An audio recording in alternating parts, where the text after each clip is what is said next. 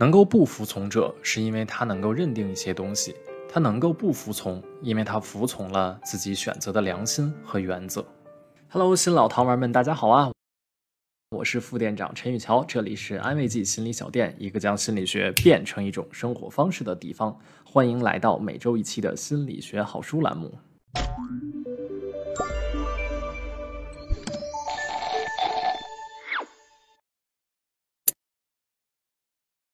可能你会发现，在面对比自己能力强或权势大的人的时候，很容易相信对方的话，或是对他们的命令言听计从。实际上，这是一种服从。在心理学的定义上，服从是指个体在社会要求、群体规范或他人意志的压力下，被迫做出的符合规范或他人要求的行为。前者，比如说遵守交通规则；后者，则比如说听从老板或上司的命令。通常来讲，服从对于实现群体目标或维护秩序、团结来说是最重要的，但它往往也意味着我们把自己的某种主权让渡给了外界的权威和力量，可能让我们成为附庸，变得懦弱，没有自我。可是对权势说不是需要勇气的，服从与不服从对我们来说到底意味着什么？背后有什么样的心理原因？我们怎么在遵循规范和坚守自我之间取得平衡，让自己成为自主完整的人？那么今天我们就来讨论一下要分享的这本书《论不服从》，可以为我们解答一些这方面的困惑，让我们从服从外部的力量转移到自己内心，多一些对自我和人性的思考。就让我们一起来看看这本书吧。首先，我们来聊一下我们为什么会服从。探究我们服从行为背后的心理原因，需要了解到我们生存的条件。服从行为可能与我们某些生存需要是密切相关的。作为社会性动物，我们都需要与其他生物一起生活。作者呢，在这本书中提到，一个人倘若不能与他人建立连接关系，便很难维持心智的健全。而为了实现与他人的关联，人们可能会尝试这样的两种方式：一种是支配，另一种是伪从。我们先来说一下支配哈。支配呢是让他人成为自己的一部分，希望通过自己对世界的影响力来与他人产生关联；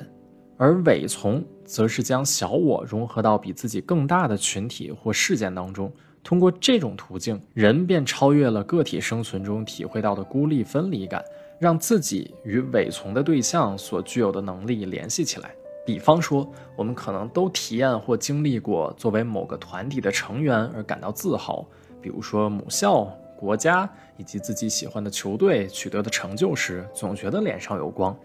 即使这些成就怎么获得的，跟我们可能没有太大关系，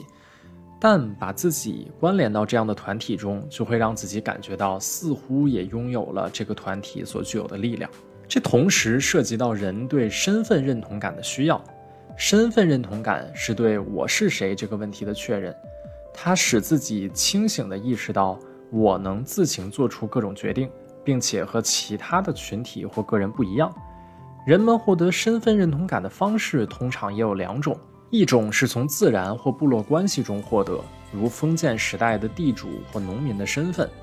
一种则是通过顺应一个群体来获得，比如说说自己是一个清教徒或企业家。当我们确立了一种身份或者说角色，我们可能不自觉地按照对这种角色的期待而行动，也就很容易做出服从的行为来强化自己的身份认同感。服从他人的行为既满足了自己与他人关联的需要，又增强了自我的身份认同，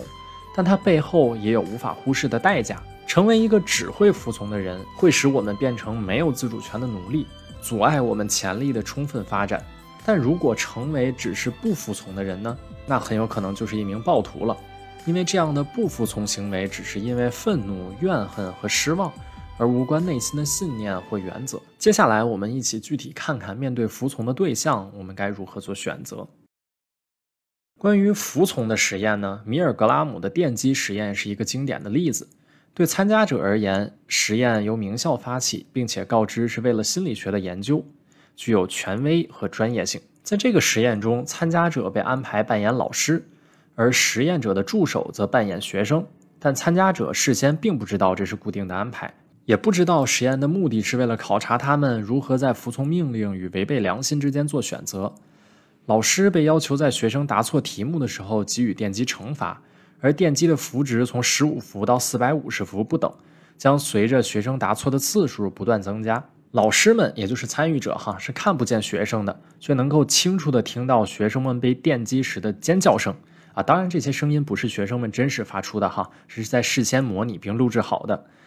当电机的幅值增加到三百伏甚至以上的时候，对老师们来说，已经意味着他们在进行一项对学生有生命危险的惩罚了。但实验的结果是令人惊讶的，有三分之二的参加者都在实验者的命令下将电机的幅度加到了最高值四百五十伏。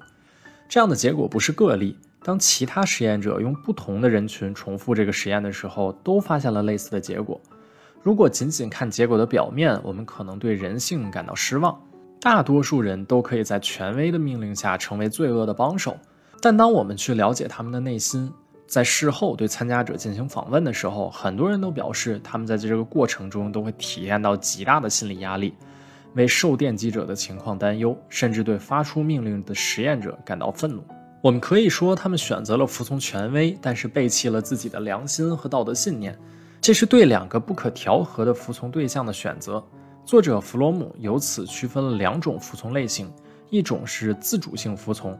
他的服从对象是自我的意志、内在的良心和信念；另一种是非自主性服从，它暗示自我放弃了做主的权利，接受除我以外的人物替我实施意志和判断。在促进自我完整性发展方面，弗洛姆建议我们选择前者。对于我们可能更重要的启示是，我们都有选择服从对象是否服从的权利。我们总是在下意识的权衡利弊之中服从权威，这样能让我们逃避对结果的责任。而当我们意识到自己是在这样做选择的时候，可能那一刻就已经开始发生改变了。第三部分，我们来说说怎么才能具备说不的权利。对权势说不，个人的勇气是必不可少的。从外部条件来看，我们首先要摆脱对生存的担忧和恐惧。具有一定的经济基础来保障独立的需求，而从内部条件来看，我们需要发展成心智相对成熟的人。作者在文中也提及对一种社会性格的担忧。社会性格是指社会中大部分人所共同具有的性格。作者认为呢，随着经济科技的发展，很多人成为了消费人。消费人是指除了朝九晚五的工作之外，其余的兴趣主要集中在消费上，有点像我们现在说的消费主义哈。之所以会出现消费人，一方面是医疗技术的发展，人们变得越来越长寿；另一方面是工业化的发展，日益加速的自动化进程解放了人们的双手，也使我们拥有了更多空闲的时间。如何对待多出来的空闲时间，对于个人发展而言是一个重要的问题。我们似乎有着一种特别的天性，总愿意花大力气来节省每一点时间，但当我们把时间省下来后，却不知道拿它们干什么。于是我们开始打发时间，而当代的各种娱乐项目也在设法满足这样的需求。消费人背后折射的正是人内在的空虚，而他们体验到的自由几乎只剩下了消费自由。在对待内在的虚无这个问题上，避免成为消费人的关键是什么呢？是发展对这个世界某种事物的兴趣。这种兴趣能让我们离开圈进自我的包围圈。忘掉自己的抱负、成就，忘掉与我有关的所有概念，在拥抱与我相对的世界中，我们与外界建立了关联。值得一提的是，对待老年人的退休生活上，作者认为我们应该多思考如何帮助他们，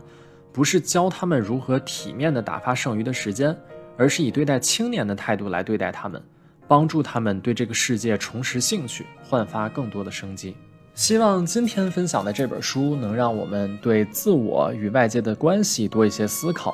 积攒勇气，做出遵循自己内心的信念和选择。一方面，我们现在可能都在追寻着经济独立或者财富自由；另一方面，我们可以同时遵循自己的内心，想想自己想做的事情是什么，这并不冲突。这次我们的纪念弹幕就来分享一下吧。希望我们都可以不只是一个消费人。老规矩，我会在评论里抽出一个用心写下的留言，送出这本书。如果大家有希望我来推荐的书，也可以在评论区留言或者私信发给我们，我们就会看到大家给我们的推荐了。文字版和音频版欢迎关注公众号“安慰剂心理小店”，后台回复“心理学好书”就可以收到了。最后别忘了一键三连，我们下期见，拜拜。